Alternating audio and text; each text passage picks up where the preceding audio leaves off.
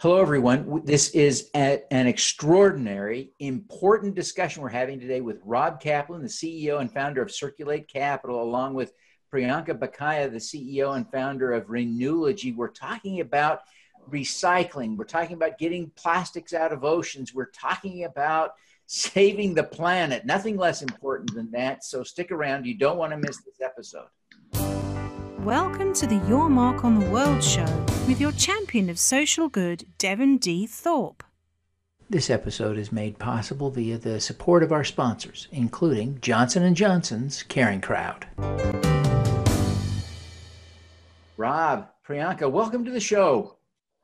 Thanks so much. Thanks, Devin. It's great to be here. It's great to have you both back. Uh, we've had you on at different times before, and uh, I, have reflected often on our past conversations, and so wanted to have you back to continue the discussion because uh, the work you're doing is so incredibly important. And, and Rob, I want to start with you for just a minute because you've had such exciting news that you've announced. In fact, we're recording this on uh, July 19th, I think. Uh, so I think the, news is one day old as we record this, uh, uh, brand new. Tell us about circulate capital?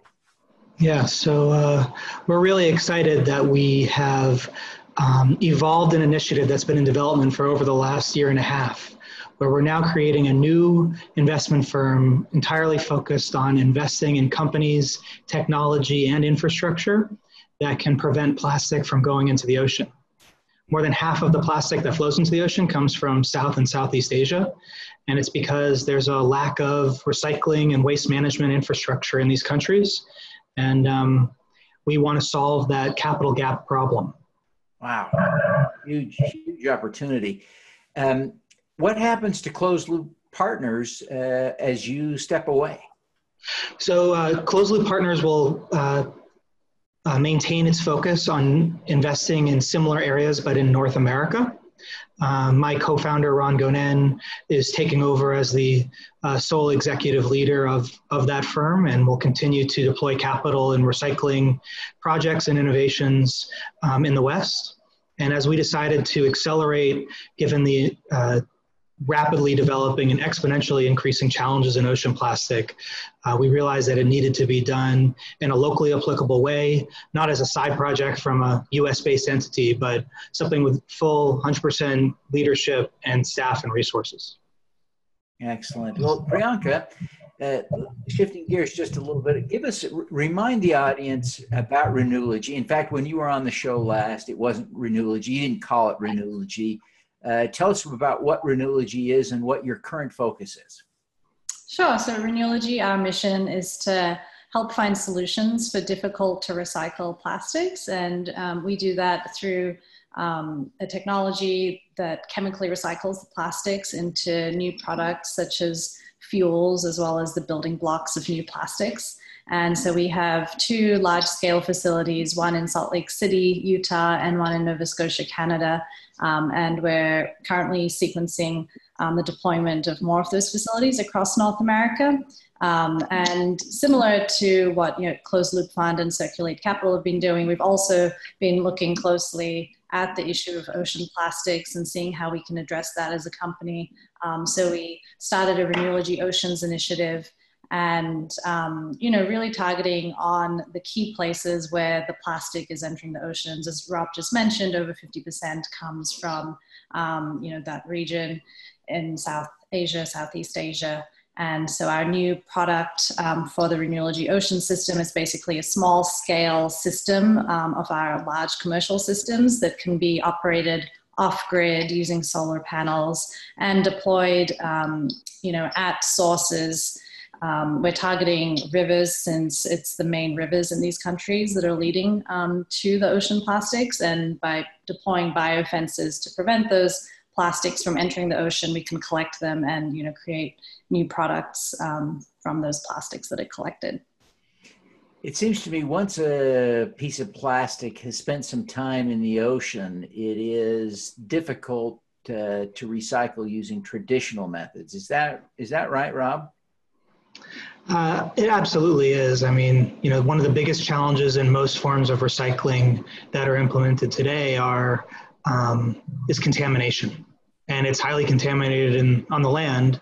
Um, after it spends a lot of time in the ocean, it will also have a high degree of contamination, um, which makes it difficult to use in in many applications, uh, especially consumer products and packaging.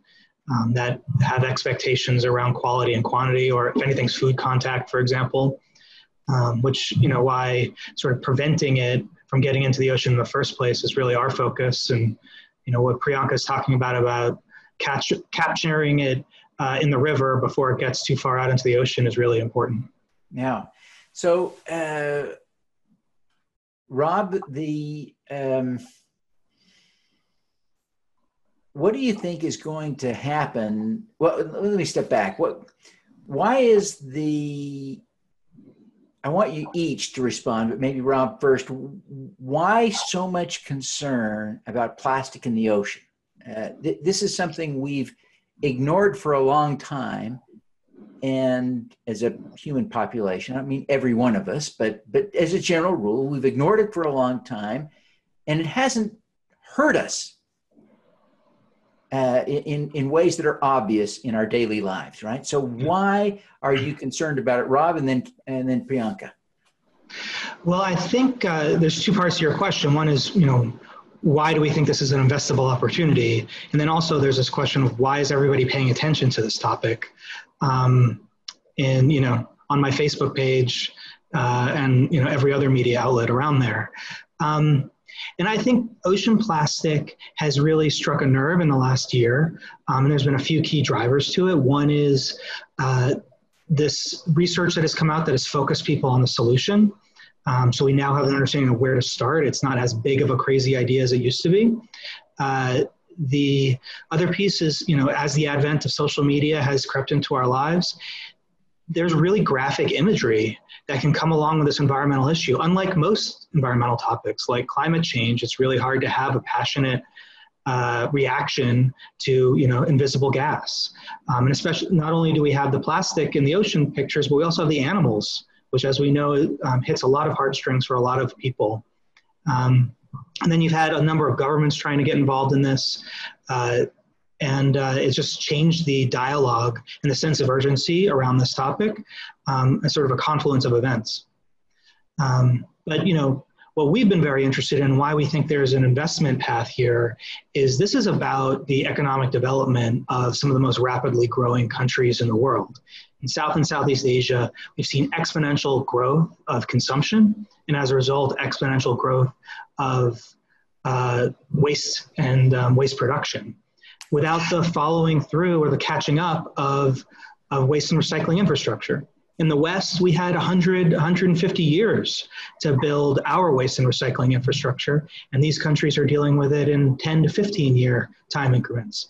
Um, and so, the, regardless of how this issue evolves, these countries will need to invest in this type of infrastructure and these types of businesses. And uh, now's the time to invest if we want to attack the environmental challenges as well. Yeah.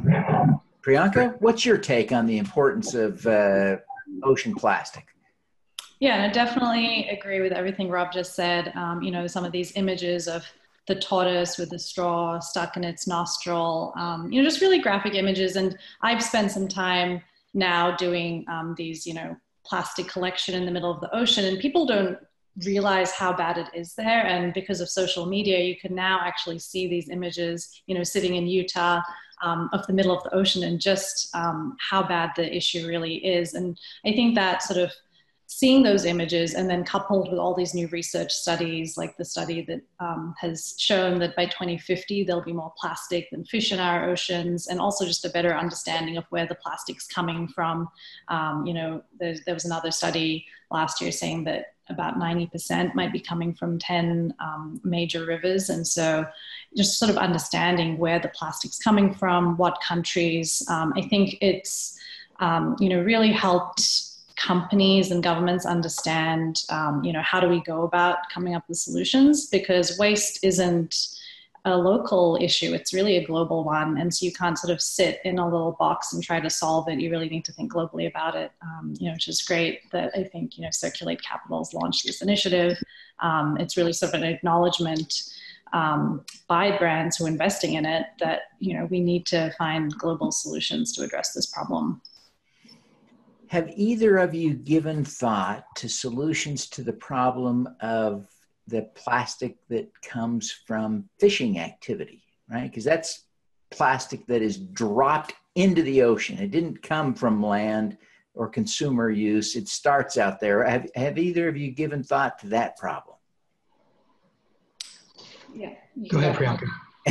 okay, yeah. So, I mean, there was a study by the Ocean Cleanup um, last year that um, showed that in the Pacific Garbage Patch, around 50% of the material in there is um, from the fishing gear. And so it's a significant amount. And we found that as well with our cleanups that a huge amount is coming from um, fishing gear. And they do, does, I think there needs to be a lot of, you know, solutions around that. So, you know, ways to track, um, you know, the fishing gear, maybe like a, um, incentive system to make sure that um, the fishermen are bringing back the all the gear that they're using. Um, so they definitely there needs to be a lot of um, creative solutions around that because it is a huge amount of the plastic waste. Just because by weight the fishing gear is uh, much heavier, and then what it does in the ocean is it sort of acts as um, you know a huge net that's picking up the plastic and collecting other um, material on it. So, you know, by weight, it always ends up being sort of a huge percentage of what we're seeing in the oceans. Rob, yeah. do you want to add anything to that? Well, just as we think about the solutions to it, it there are a lot of parallels to how we think about land-based plastic waste, which is um, what are the incentives to prevent people from dumping it? And right now, many fisher fishermen or fishing vessels, the cost of dumping a broken fishing net into the ocean is free, um, and there's no upside to bring it home. So uh, our big focus um, in that area, but then across plastic recycling and, and recycling in general, is investing in solutions for end markets. Um, companies or projects that have the ability to pay for that material over time um, will be key in driving that demand pull uh, for fishermen, for waste pickers, for individuals, for companies to manage their waste appropriately um, and you know the power of the market to drive that kind of pull. Um, I think we have a lot more confidence in that than the ability of local governments to enforce enforce it from a regulatory standpoint. Great, great observation. It's it's great to to get a sense that there at least is a strategy, a plan to to address this uh, ongoing problem.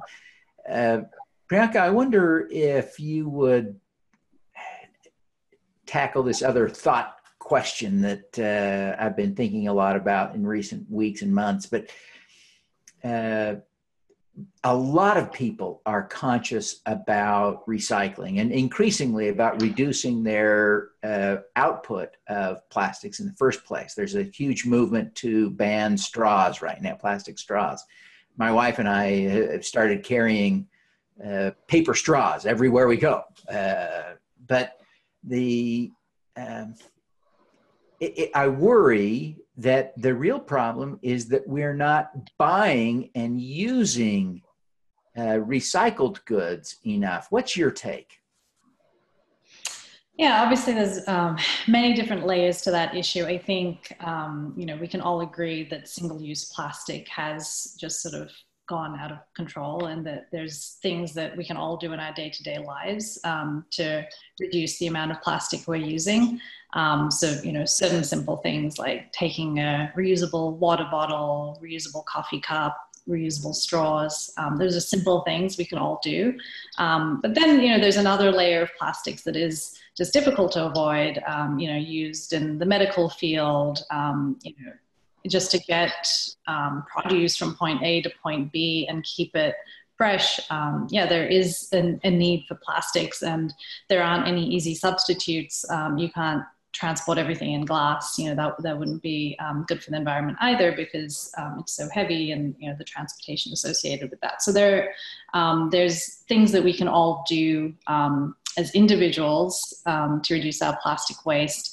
But I think, yeah, we do need to be creative about um, solutions and making sure that the products we use have recycling end markets and that we're, you know, supporting products that are made from recyclable materials. Um, so it's, I mean, there's many um, different elements to the, you know, in, in the ecosystem. It's not as simple as saying no plastic altogether. Um, I think, you know, using plastic is often the most sustainable thing to do um, just because it is a lightweight material. Um, but yeah, there's, you know, trade-offs in every material that you use and making yeah. sure there's end markets for everything that you're using is the most important thing. Rob, what would you add to that? Well, I think this really speaks to the idea of a circular economy for plastics. Um, and that if you even if you put all of your plastic in a recycling bin or in a recycling system, um, if there isn't an end market for it, uh, then it will not be reused. It will end up either in the environment or in a landfill somewhere. And uh, there's a huge opportunity for uh, consumers to incentivize brands and companies and parts of the supply chain to use more recycled material. When, when I, I, work with many of the world's largest brands, um, consumer brands, and when we ask them to use more recycled content, their initial feedback is, you know, our customers aren't, aren't interested in it. Uh, if we can do what we're going to do what we can and they all have commitments and we're working to help them meet those commitments. But certainly if there were more consumers interested in using recycled content and choosing those products as part of their shopping experience um, that would build the market and that would increase the demand pool that we were talking about earlier. Give us a tip or two for identifying recycled products so that we know how to choose um, some brands will talk about it. You'll find it on their packaging, but um, you're right. Uh, most companies, because of this reality about how most consumers um, are not considering this in their decision making, um, it's not worth the packaging space to uh, to put it on a small bo- a small bottle or um, because that's not how people are making their decisions. Yeah, interesting, interesting problem. Uh, Rob, I want to ask you to start in on this last piece of the discussion. Um, China, in the last year or so, has all but stopped taking plastic from the United States for recycling, and and it was the primary market. And I wonder if you would just talk about the implications of that and how that's rippling across the global economy and affecting us and what the uh, reaction to it should be from government policy people individuals consumers etc yeah. Um, it is, yeah it, there's a lot there. The there's no question that um, china's ban has um, is revolutionizing the recycling market globally. Um, in many parts of the Western world, so US and Europe, as much as 40% of a recycling market was sent to, in export to China. Um, if you're running any kind of business and 40% of your customers disappear, you're in real trouble. And uh, that is creating a huge um, hole in the recycling system around that end market. Um, but that, you know, over reliance on a, on a single export or a single market is also a problem. And that has sort of held back a lot of investment in innovation, domestic, pro, uh, domestic processing capacity, um, and even uh, uh, operational investments to make sure you're cleaning up your material as much as you can. If you've got one buyer that requires a certain spec and it takes more time and effort to meet that spec versus the export market that will take whatever you want to send them, you'll, you'll do the, the export market.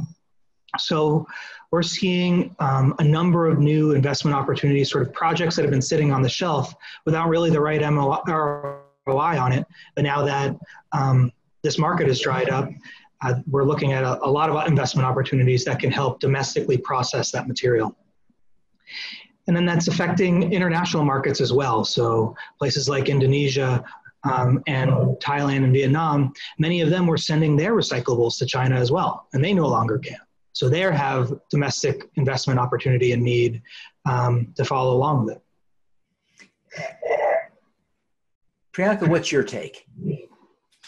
Yeah, no, as Rob mentioned, it's really opening um, up a lot of local opportunities to find domestic solutions um, to handle this material. And, you know, as for Renewlogy, it's opened up um, a lot more interest in our solution in communities around the country.